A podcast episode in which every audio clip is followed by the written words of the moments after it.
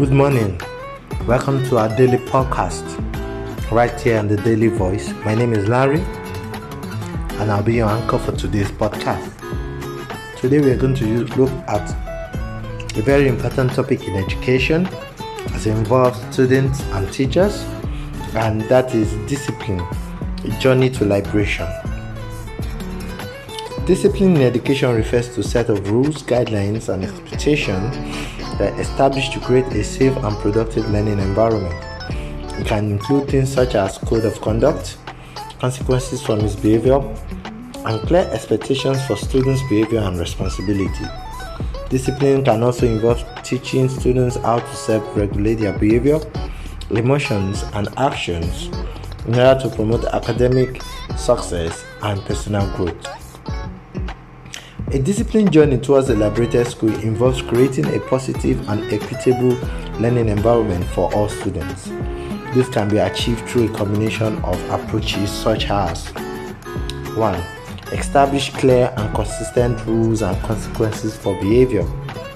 This helps to create a sense of predictability and order, which can be calming for students and help them feel more secure.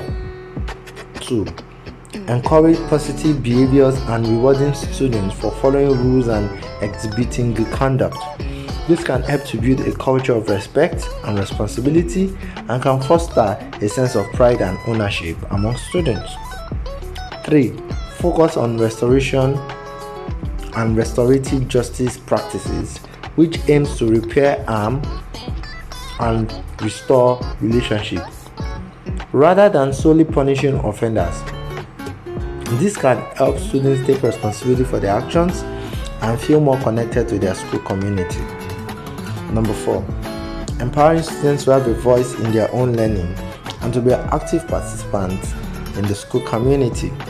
This can help to create a sense of ownership and investment in the school, which can lead to more positive attitude and behavior among students.